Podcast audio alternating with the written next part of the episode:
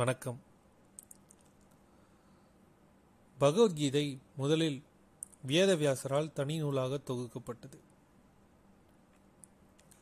பின்னர் அவர் மகாபாரதத்தை எழுதியபோது அதில் பகவத்கீதை புரித்தார். மகாபாரதம் ஒரு லட்சம் வசனங்களை கொண்டது. இது உலகின் மிகப்பெரிய கவிதை. இது இலியாட் மற்றும் ஒடிசியை விட ஏழு மடங்கு பெரியது. பைபிளை விட மூன்று மடங்கு பெரியது. ராமாயணத்துடன் இது ஒரு காவியத்தின் அந்தஸ்தையும் பெறுகிறது. அதாவது இது இந்தியாவின் வரலாற்று கையெழுத்து பிரதி என்று கருதப்படுகிறது. அதன் கதைகளும் ஒழுக்கங்களும் ஆயிரக்கணக்கான ஆண்டுகளாக இந்திய கலாச்சாரத்தை வடிவமைத்துள்ளன.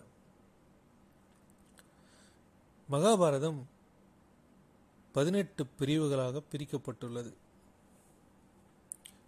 இதில் பகவத்கீதை ஆறாவது பிரிவில் இயற்றப்பட்டுள்ளது.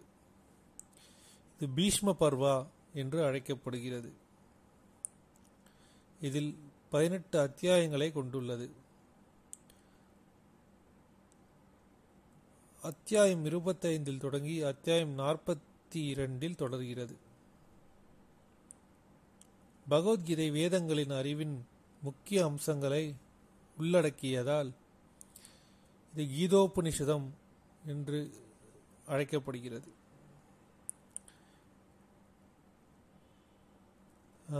இந்த கீதோபனிஷதம் இரண்டு முக்கிய நோக்கங்களுக்கு உதவுகிறது. ஒன்று இது பிரம்ம ஞானத்தை வழங்குகிறது. இரண்டாவது இது யோக பயிற்சியை கற்றுக் கொடுக்கிறது.